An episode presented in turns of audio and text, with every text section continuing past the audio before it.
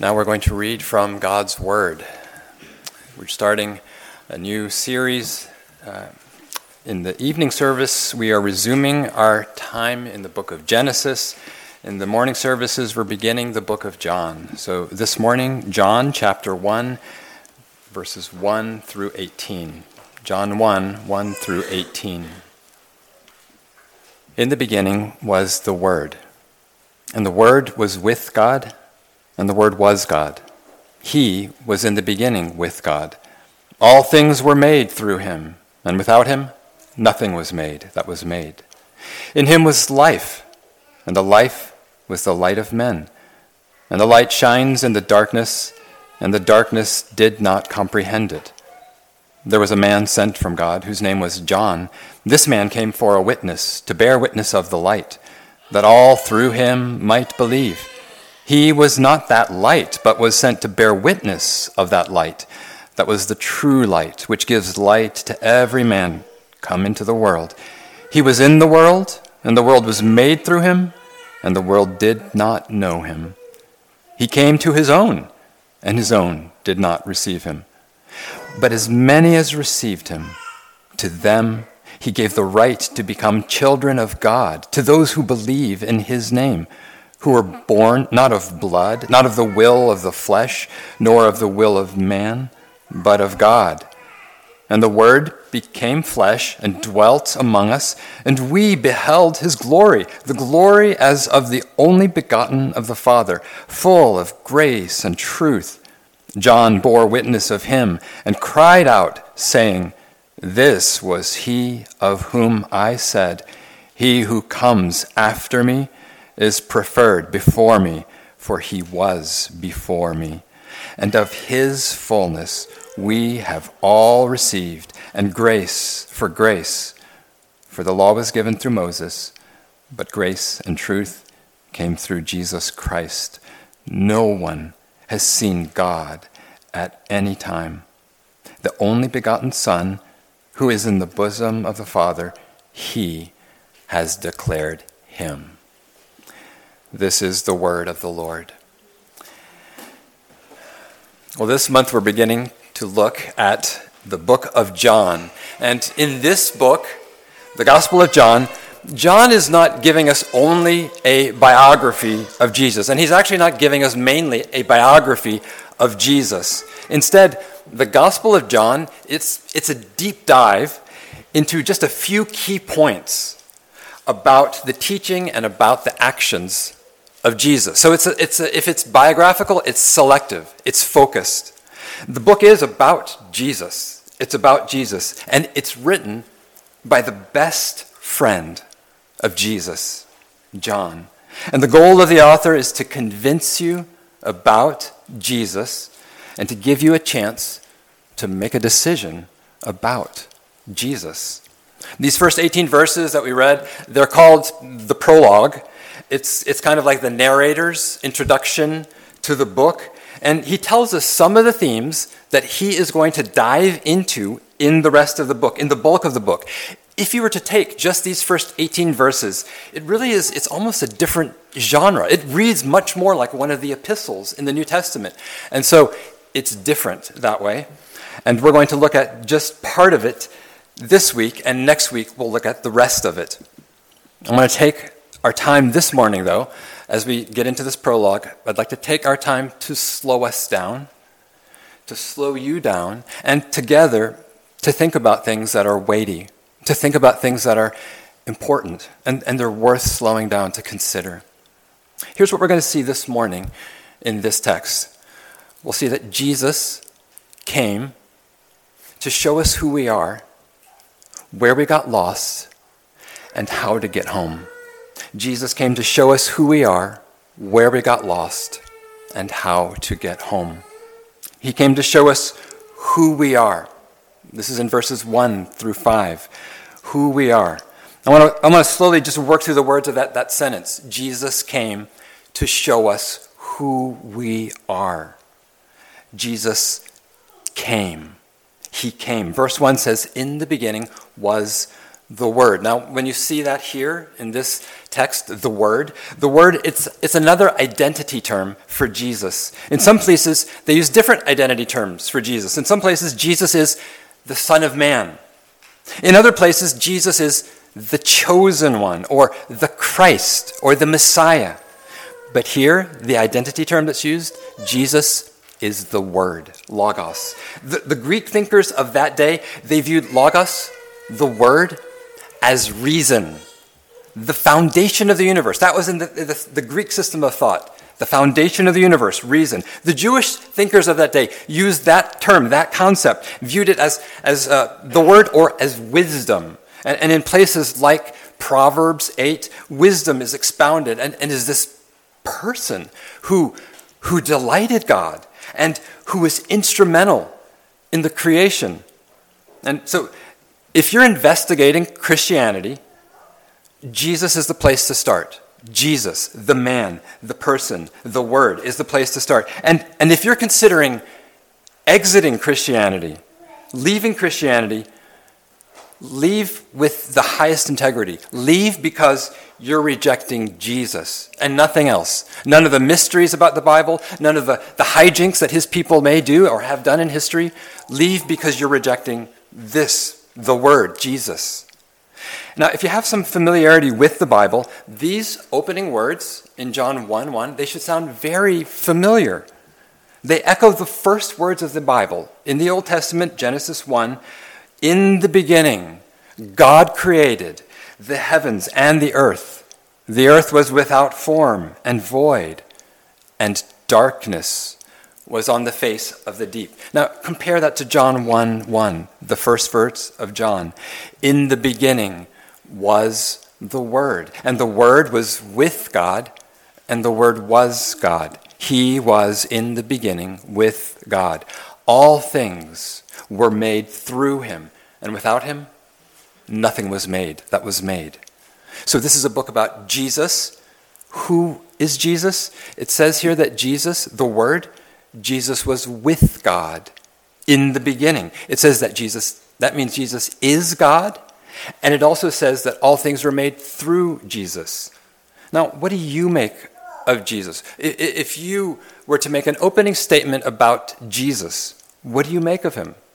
Some people say he's very well known, but he actually never existed. He's a legend. Some people will say, well, Jesus did exist. He was a great person, and, and he created a system of good and respectable teachings. But his best friend, what does his best friend say? His best friend says that Jesus is God. The Word was God. And not only does the text state that Jesus is God, it also says that Jesus is distinct from God. Verse 2 He, Jesus, was in the beginning with God.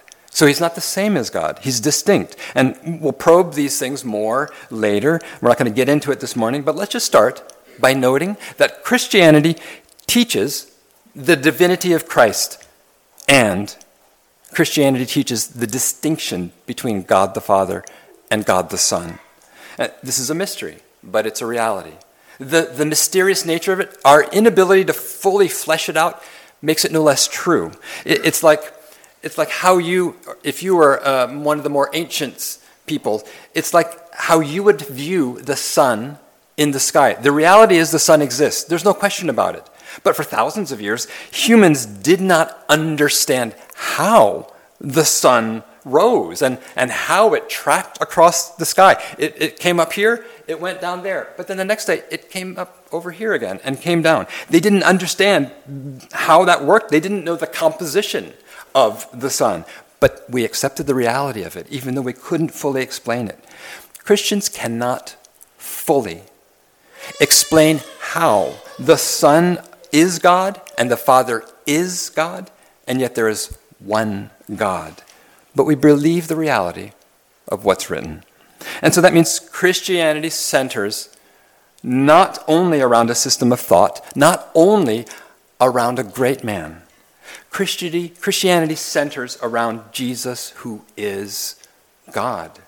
Now, you hold on to that as, as we go through this. So we said Jesus came to show us who we are. Jesus came. Verse 9, it says, Jesus, the Word, it says he is the true light coming into the world. That's what it says in verse 9. And then in verse 11, it says it again.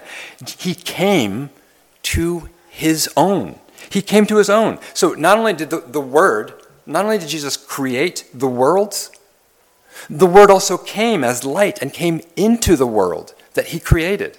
So if, if you're someone here who's evaluating Christianity, we are glad that you're here. We're very glad that you're here. And isn't it the case, as you've been looking into Christianity, that you're hearing things, you're reading things, and you get told, here are some claims that you need to believe in order to become a Christian. Things that you have to believe, you have to receive them by faith. And sometimes you, you may be thinking, why, why is this so much wrapped up in having to believe, having to have faith about postulates that can't be proven? It's to be received by faith. Why can't God just appear in the world in some kind of convincing appearance? As if a movie star were to walk into the front door of your house, you would know he was there. He made a real appearance. There would be no faith involved in that. Well, Jesus did just that. Jesus, this light, the light came into the world. It's already happened. He didn't keep himself distant from the, the creation that he made. He moved into our neighborhood. He immigrated into the human world. And that's what the, the rest of the book of John works out. Jesus came into this world. And how did people receive that? Was it enough? Was it convincing? we'll see how people responded to God in the flesh appearing. But for this morning, let's just par- park on this one part of it. He came to show us who we are. Now, we have ideas about who we are. We have ideas about what a, a healthy self conception, a healthy self image would look like. Can, can I offer you just a few things here from the text? Just a few things to help all of us keep our self image correctly calibrated so we're not deluded about ourselves. First of all, it says, we are created. We are created. Verse 3 all things were made through him. Verse 10 the world was made through him. That's saying, you and I are not accidents.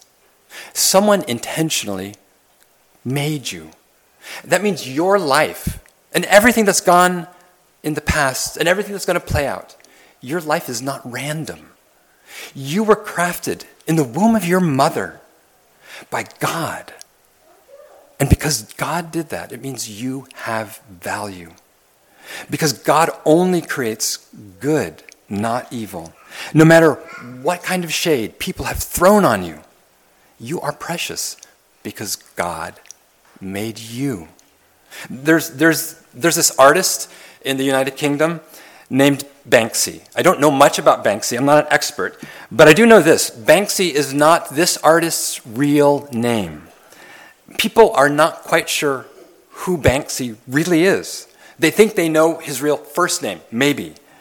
And much of his art, though, it's, it's, it's a little unconventional. Much of his art, it's not just on canvases hung up in museums. Much of his art is on the walls of buildings. Street graffiti. It's street graffiti. Some of it's in just burnt out parts of town, industrial places. But even though people usually think that graffiti is a nuisance, they think of graffiti as a defacing of property. Banksy's graffiti, Banksy's art is precious. People will pay millions of dollars, $14 million for just a piece of it. It's valuable to them. They treasure his art so much that if they find one of his works on a section of brick, brick wall. If they can, they will remove an entire section of brick wall just to preserve, just to have and possess one of his paintings, one of his graffiti works. It looks like graffiti, but because a great artist created it, the world treasures it. God created you. You were created through the Word. You have value. And so Jesus shows us that we are created. The second thing Jesus tells us about ourselves, Jesus shows us that we are dependent. We are dependent. Verse 4 In him, Jesus was life. And the life was the light of men. Now, how is your life? How is your life going today? Is life good? Is life horrible? However, your life is going, this is true. Jesus is holding it together. Jesus is holding you together. In Him was life. Is your life sweet? Jesus is holding it together. Is your life not so sweet? Are, are you fearful? Are you worried? Jesus is keeping you alive. In him was life. And life, his life, the life was the light of all people. Other, other places in the Bible tell us this same thing that we're dependent, but Jesus is the one we're depending on. Jesus is the one holding us together. In him we live and move and have our being. Colossians, and he, speaking of Christ, is before all things, and in him all things cohere. In him all things consist. You have value because God created you, but you are not capable enough to keep it together. You know that's true about your career. You know that's true about your, your, your portfolio. You know that's true about your own heart. You are not capable enough to keep it together. Now, however, however high you are in life today, or however low you are, it is the Lord who is holding your life together. And that's why you're standing. That's the only reason why you are st- standing today. And, and that's why no matter how big the mess you're in today is, no matter how messy it is, you haven't entirely fallen apart yet because your times are in His hands. And so recognize your dependence on Jesus. recognize your dependence on Him. Are you secure?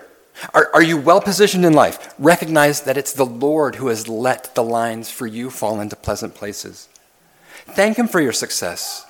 Give Him praise and glory for whatever pleasure you're enjoying these days. And, and are you shaky today?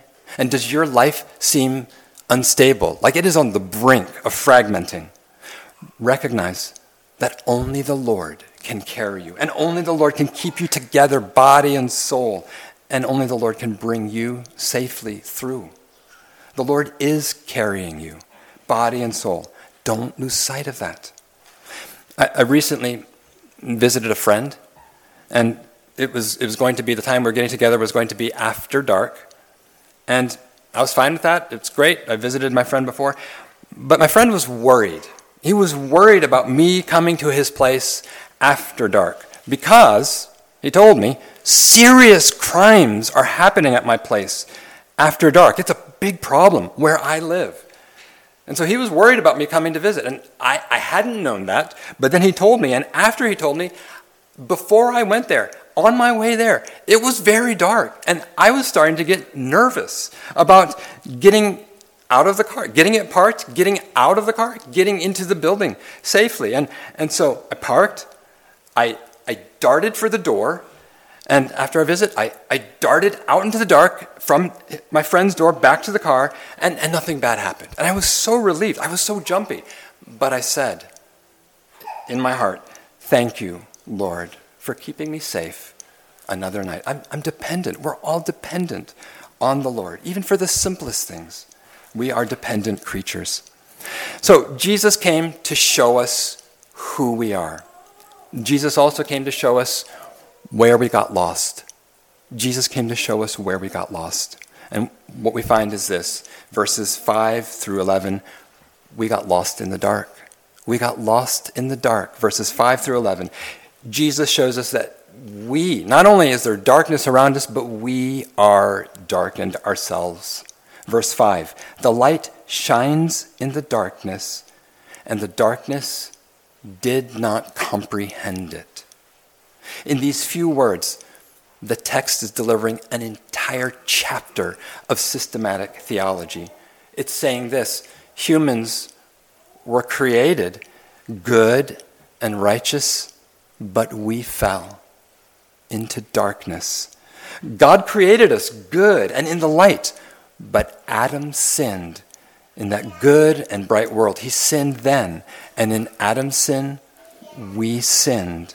And with our sin, in Adam, it was like we pulled down over the windows of our lives these blackout shades, and nothing can get through. And now our minds and our hearts, they are impervious to light. Everything within has been darkened. This is the reformed doctrine of original sin. It, it's saying that the, it's talking about the noetic effects of the fall, the teaching that we bear guilt for what Adam did, the teaching that Adam's sin has now made me and you prejudicially disposed against God. Something in us went rotten. Because of what happened long ago with Adam in the garden, we don't like God. Because of what happened in the garden long ago with Adam, we don't trust God and we don't think straight about it. We can say, we can say, we prize objectivity. I strive to be the most objective person in how I process everything. But honestly, we suspect God, we reject God, and we oppose Him. This is part of the darkness of all humanity. And that's what it says in verse 9. Jesus was in the world, and the world was made through him, and the world did not know him. That, that graffiti artist, Banksy, it's like he's come into the UK and he's standing in front of one of those buildings where he's, he's painted another one of his, his paintings. And he's come up to the spray paintings and they don't recognize him. If those spray painted figures, the spray painted people could speak, they would look at Banksy and they would say, Who are you? I don't recognize you. And, and, and Banksy would say back to the, the painting, his creation, I painted you. And they would, they would reply, No, no, no. No one really actually knows the identity of Banksy. No, we don't know you. Now, that little example of graffiti, talking to the artist, graffiti people who, who think and speak, it's absurd. But here's the point we disagree because we dislike. We disagree because we dislike. We're prejudiced. We're prejudiced against God because you don't like Him. You won't believe Him. Now, we're all susceptible to this. We're all susceptible to this. Think, think about it this way think about the advice that your parents gave you when you were a teenager. Think about the advice when you were a teenager that your parents would give you. Maybe your dad would say, Oh, you're growing up, you're getting ready to graduate. You've got to be thinking about what your career is going to be. Here's an article about careers. Here's some uh, career advice. Would you like to read this article? Or maybe your mom says to you, I'm, I'm concerned. I'm concerned about your social health. I'm concerned about your friendships. Shouldn't you be getting out more? Uh, how do you respond? How did you respond? Wasn't there a part of you, it kind of irritated you? Was, was there a part of you that got kind of like passive resistant when they would give you this, this kind of input? Why? Why? It's because it was coming from your parents. If it had been your favorite uncle, if it had been your therapist or your counselor, if it had been your best friend giving you the exact same advice, making the exact same observation about you, what would you have said, honestly? What would you have said? You would have said, Yeah, yeah, that really makes sense. What incredible penetrating insight you have about my life. But, but if you're not a Christian, and maybe you're reading the arguments about the claims of Christianity for it, against it, and, and maybe you're hearing, you're running into people who are telling you their story about how they converted, how they became Christians, how they met Jesus, and how he's changed them. But when you hear all of that, it's like those words, that input from parents when you're a teenager. You just see all kinds of holes. You just get all like in a huff about it. And, and there are plenty of bad arguments made for Christianity, but there are, there are good ones. There are good evidences. Could it be that the good evidences and the good arguments have so little weight for you because you just don't like God? Could it be that the, the credible testimony of people, it just doesn't move you because you bear a grudge against God? Do you disagree with God because you dislike Him?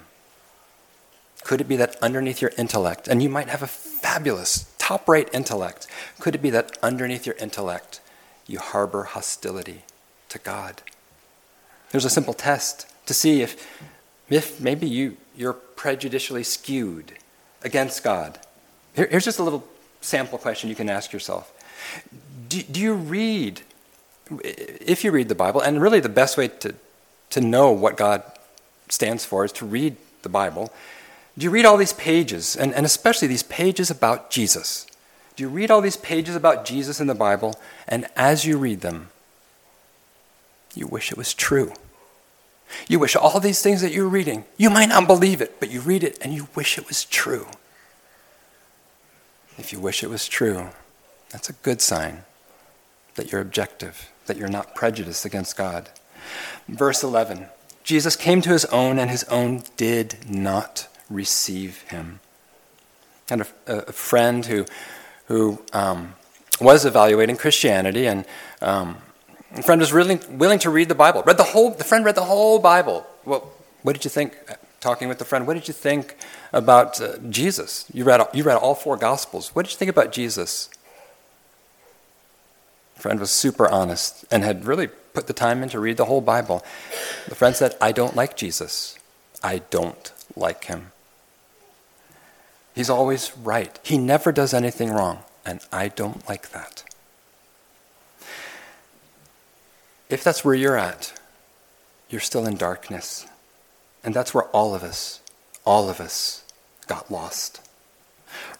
Romans 1 says, We became futile in our thinking, and our foolish hearts were darkened. Maybe you feel like this world, this whole world is a dark place, and you're right. There's so many bad things going on in the world.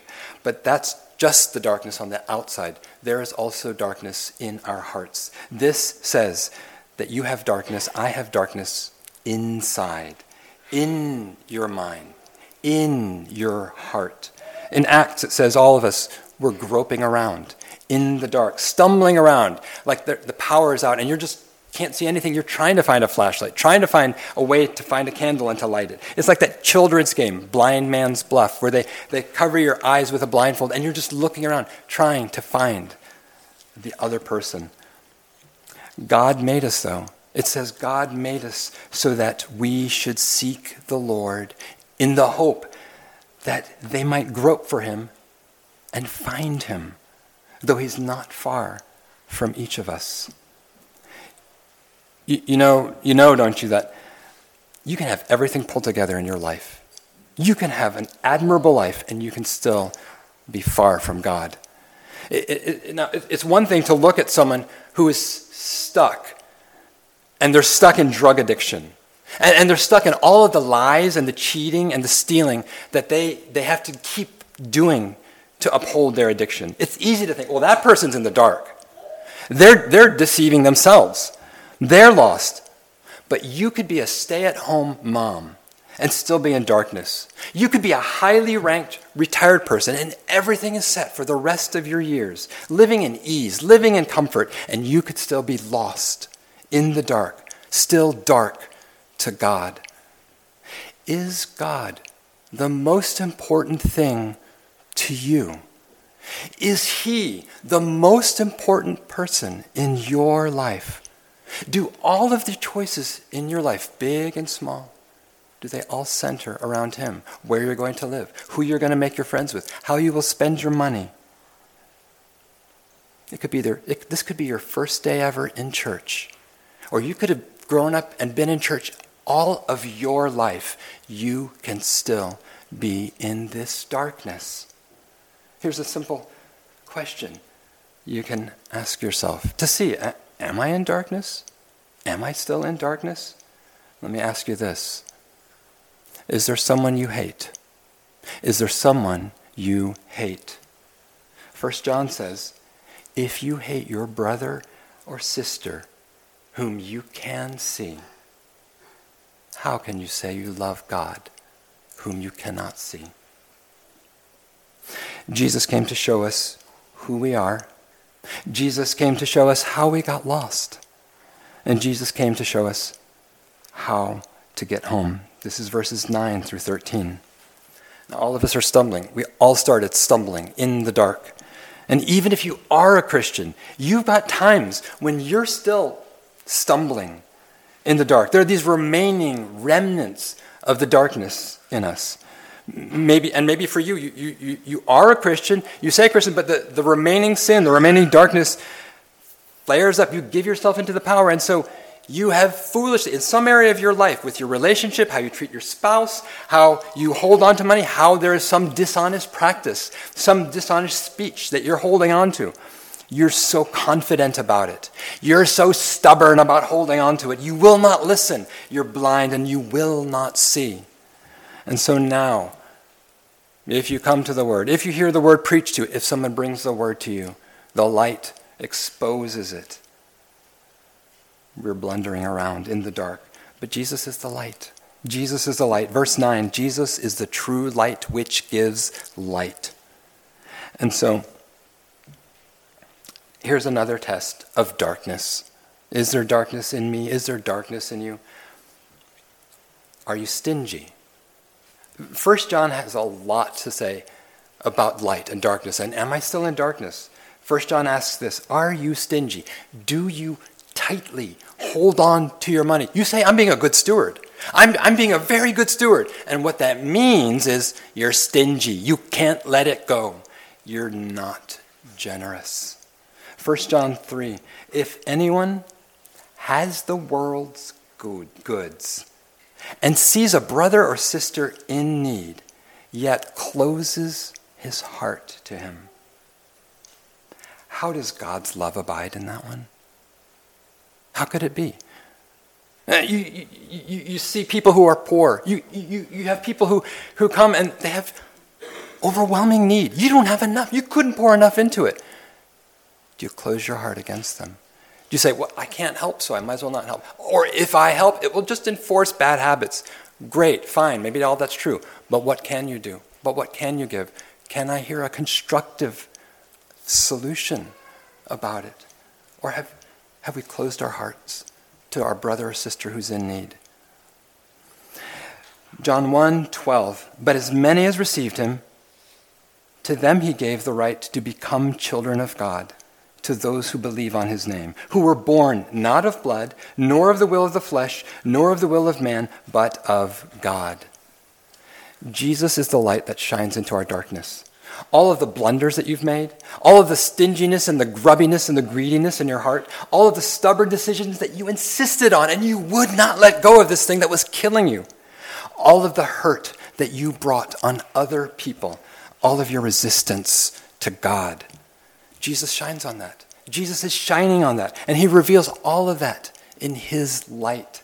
And it says, as many as would receive him, as many as received him, to them he gave the right to become children of God, to those who believe in his name. And that's how a person gets out of the darkness. That's how a person who's lost gets back home. If you receive Jesus, the Word, if you receive Jesus, the light, if you believe in Him, in His name, you get the right to become the children of God. That's got to be the most generous offer to a person in need. He gave you an inheritance, not just a $5, not just a gift card to McDonald's. He gave you heirdom. You have an inheritance in Him, in an eternal kingdom with eternal riches, if you will receive Jesus, the Word, the light, if you believe when it says that you he gives you the right to become children of God, do you know what he's saying? He's saying that if you believe, you have become legally enfranchised with God the Father. That means you have now entered into the closest, the most intimate relationship with divinity. That means you have a lasting place in his house. It means if God were to have to file taxes, in the place in the tax forms where he would list his dependents and number them. He would list you as a true son, and he would list you as a true daughter. You have become his personal dependents. You have a family and a home. Are you stumbling around in life? Do you, you really, you just feel lost? You feel turned around. Or are you secure? Are you professionally secure? Financially secure? But you can tell something is not right. You've got all that money, you've got all that prestige, but your relationships are zero. You've got a house, but you do not have a home. You have wealth, but you've got a miserly heart. You are lost and you're far from home. And I know this woman, and years ago, she was hiking. She was way out. It was summertime. She was way out in, in dry forest regions. And, and in this place where she was, she was hiking, there were all sorts of winding trails, all sorts of branches all over um, that whole trailhead. And at the time, she was college age, and she was a very capable person. She was a very responsible person. And she decided to take on this hike a bunch of little kids, and they were going to go exploring. It was going to be a fun hike. They were going to be out maybe half an hour, maybe 40 minutes. They had their little trail packs with a little handful of maybe M&Ms and little cute little, you know, water bottles. And they went on the hike. But it didn't work out. They got turned around. And, and they got turned around and they were lost. The rest of the group didn't know where they were. The rest of the group could not find them, couldn't find her and the small children under her care. And, and they started looking for them. Her dad and, and others came out, went out looking for them. And there were, it was hard to know where do we even go. There were so many branches in the paths. They didn't even know where to start looking. And she knew. She knew that feeling that happens when you, maybe you're like 50 minutes past when you should have seen home, an hour, an hour and a half where you think it's getting more unfamiliar. She knew that they were lost, and she kept trying to be brave for her little kids, that, the little kids that were there. And they started to get low on water because they weren't hiking for a, a, long hike. They didn't pack for that, and, and they just kept pressing forward. And the, the smaller children with her were getting tired. And I think she was even at the end just carrying one of the little kids. But every step that she took was taking her further and further away. And, and the rest of the group searching for her. After searching for a long time, her dad finally found them. And when he finally found her, they ran to each other and they hugged. Was, it was a father so glad to embrace his favored daughter. And, and at that moment, with her her face on his shoulder, she burst into tears and she said, I was so, so scared and I had gotten us so, so lost. My friends, are any of you here far from God? Have you lost your way in life? Are you still groping around in darkness? Jesus is the light. He's the true light that gives light to every person. He comes to show you who you are, where you got lost, and how to get home. How does Jesus know the way? How, how can this be? Because Jesus was lost to his Father in the dark. Jesus, utter darkness, spiritual darkness, literal darkness on his cross. And in the darkness, Jesus found the way home out of the dark the resurrection. He came back. He came back. The text says, Believe in his name, and he will give you the right to become a child of God. Will you believe? Will you receive him? He was punished for our transgressions. He was raised for our justification. If you are a Christian, if you are a Christian, have you turned from the light? And gotten yourself lost? Have you, have you wandered from the commandments of God? Have you, have you wanted other gods and given yourself over to your own idols? Your Father is calling you. Your Father is calling you home. Will you turn? Turn around and return to Him. He will welcome you back. Let's pray.